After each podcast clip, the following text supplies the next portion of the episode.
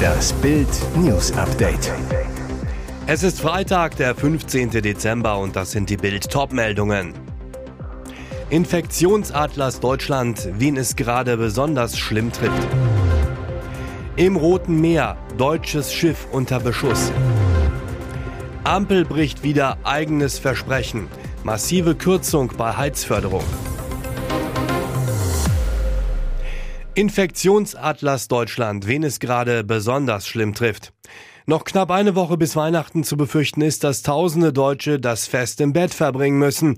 Denn das Robert-Koch-Institut hat in seinem Wochenbericht sieben Komma neun Millionen Fälle von Atemwegserkrankungen gemeldet. Das ist hochgerechnet und meint alles, was gerade die Atemwege befällt. Ganz vorn das Coronavirus, rund sechsundzwanzigtausendachthundertfünfzig gemeldete Fälle.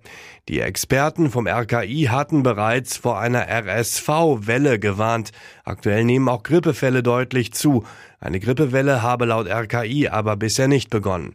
Von Influenza-Erkrankungen sind bisher vornehmlich Kinder im Schulalter und junge Erwachsene betroffen, heißt es im Bericht. Die Experten meinen, dass so viel gehustet wird, könnte auch daran liegen, dass Krankheiten nachgeholt werden. Heißt, es stecken sich gerade mehr Menschen mit Erregern an, mit denen sie in den Pandemiejahren nicht oder seltener als üblich in Kontakt kamen. Den vollständigen Infektionsatlas gibt's auf bild punkt de. Im Roten Meer, deutsches Schiff unter Beschuss.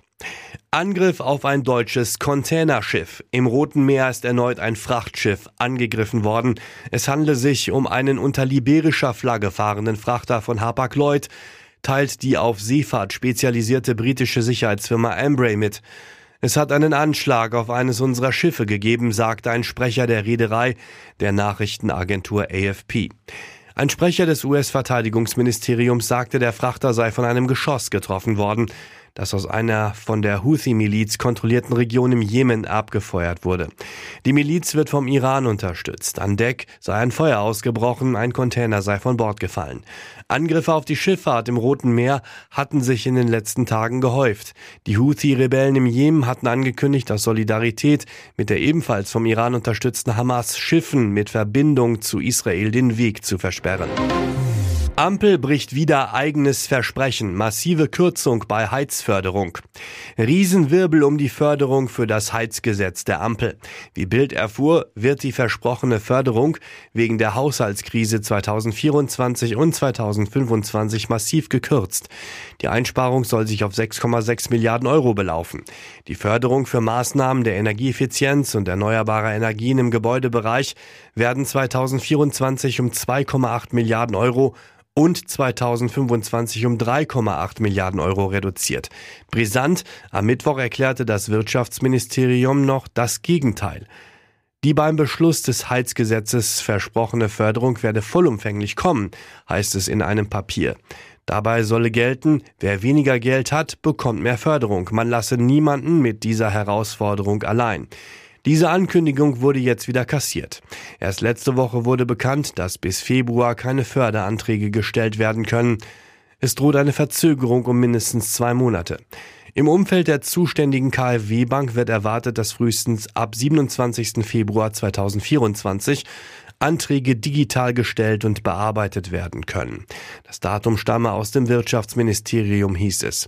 Mehr dazu lesen Sie auf bild punkt de. Ex-Schumi-Manager Weber. Ich habe keine Hoffnung mehr, ihn wiederzusehen. Wie geht es der deutschen Rennfahrerlegende Michael Schumacher nach seinem schweren Skiunfall wirklich? Jetzt hat sein früherer Manager Willi Weber in einem Interview über seinen einstigen Schützling gesprochen. Schumi und Weber, sie waren zwei Jahrzehnte lang das Traumduo der Formel eins. Im Interview mit dem Kölner Express sagte der Ex-Manager jetzt: Wenn ich jetzt an Michael denke, habe ich leider keine Hoffnung mehr, dass ich ihn noch einmal wiedersehe. Ohne positive Nachrichten nach zehn Jahren. Gleichzeitig mache er sich Vorwürfe, sagte Weber. Ich hätte Michael im Krankenhaus besuchen müssen. Ich habe nach seinem Unfall getrauert wie ein Hund. Die Familie schirmte Schumi nach dem Unfall vor zehn Jahren von der Öffentlichkeit ab. Nur der engste Kreis weiß, wie es der Rennfahrerlegende wirklich geht. Am neunundzwanzigsten Dezember zweitausenddreizehn war Schumacher in den französischen Alpen verunglückt, schlug mit dem Kopf heftig auf einen Felsen. Und jetzt weitere wichtige Meldungen des Tages vom BILD Newsdesk. Hamas-Terroristen in Berlin hinter der Kaffeegardine plante er den Anschlag auf Deutschland. Eine Hinterhofwohnung im gut bürgerlichen Wohnviertel von Berlin-Mitte. Im Fenster hängen Gardinen mit Kaffeekannenmuster. Hinter dieser Fassade soll ein Hamas-Terrorist gewohnt und Anschläge geplant haben, mitten unter uns. Am Donnerstag wurden drei mutmaßliche Mitglieder der Terrororganisation festgenommen. Laut Polizei hätten sie über eine enge Anbindung an Führungskräfte des militärischen Flügels der Hamas verfügt. Insgesamt fünf Wohnungen und ein Restaurant wurden in Berlin durchsucht. Im Mittelpunkt der Razzien die Wohnung des im Libanon geborenen L R. Sie liegt in der ruhigen alten Jakobstraße in einem Hinterhof-Seitenflügel. Die Polizei durchsucht seit Donnerstagmittag die Wohnung auch mit Spürhunden. Nach Bildinformationen wurden bisher Datenträger beschlagnahmt und auch mehrere Kühlpacks sichergestellt. Das Gel darin enthält Ammoniumnitrat und daraus lässt sich Sprengstoff herstellen. Am Abend lief die Durchsuchung noch immer.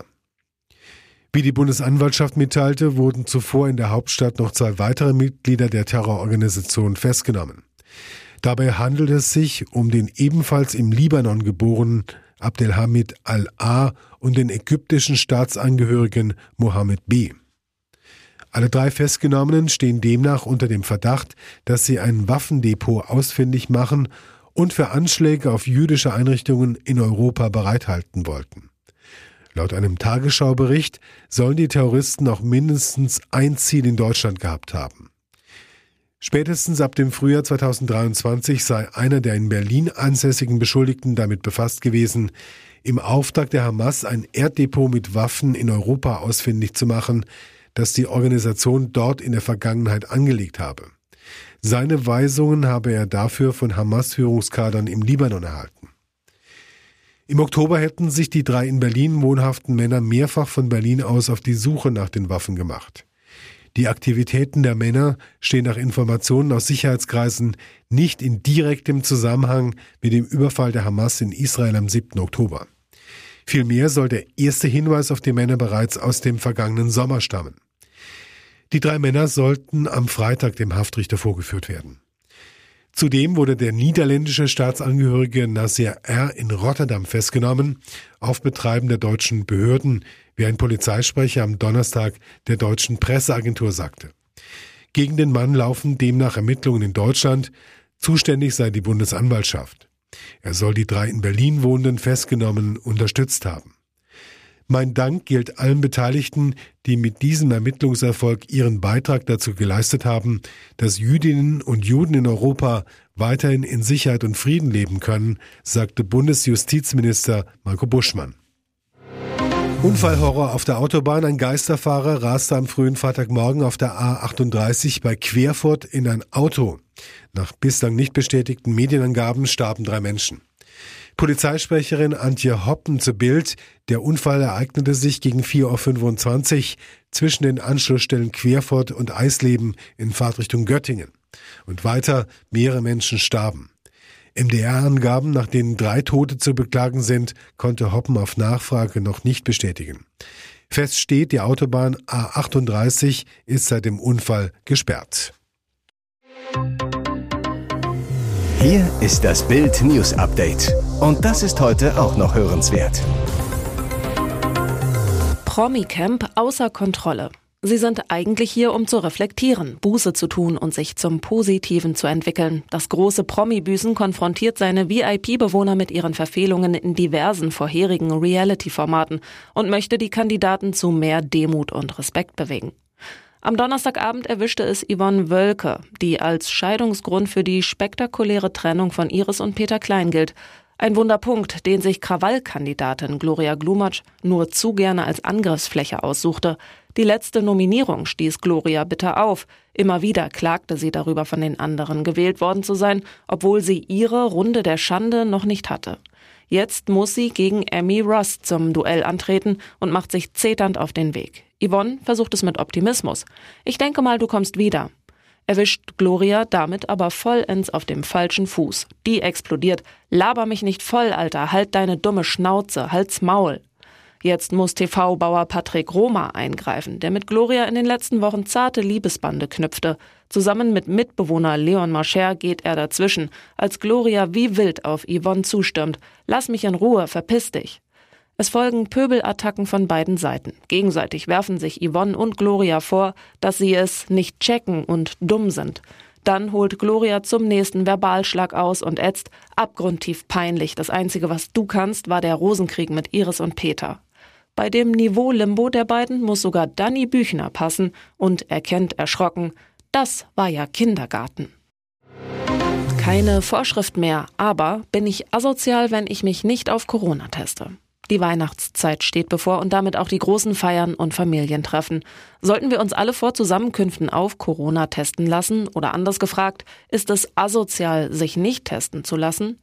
Die Meinungen zum Corona-Test sind geteilt. Einige sagen, dass das Nicht-Testen die anderen gefährdet, während andere ihre persönliche Freiheit betonen und Zweifel an der Testwirksamkeit haben. Und was sagen die Experten? Doktor Thomas Aßmann, Hausarzt und Internist, sagt: nein, sie sind nicht asozial, wenn sie sich nicht testen. Das halte ich für übertrieben. Aber wenn sie Symptome haben, sollten sie sich natürlich testen. Allein schon aus Rücksichtnahme gegenüber anderen. Covid sei immer noch sehr ansteckend und nicht harmlos, so Aßmann weiter. Wenn es die Möglichkeit gibt, sich zu testen, sollte man sie auch nutzen. Die Psychologin Anke Precht rät: machen Sie es so wie vor der Pandemie. Kein Testen. Aber wer krank ist, bleibt zu Hause. Wie es der logische Menschenverstand sagt. Grundsätzlich sehe ich keinen Anlass für Alarm. Die aktuellen Erreger sind nicht mehr so gefährlich wie während der Lockdowns. Wer sich versucht, gegen alles abzusichern, entwickelt schnell eine unbestimmte Panik. Wir sind auf psychologischer Ebene froh, dass die Panik der Menschen nicht mehr so groß ist wie zu Beginn der Pandemie, sagt Precht. Also, egal ob Corona oder nicht, wer krank ist, sollte zu Hause bleiben. Und wer Symptome hat, kann und sollte sich weiterhin testen lassen. Auch für das eigene Gewissen.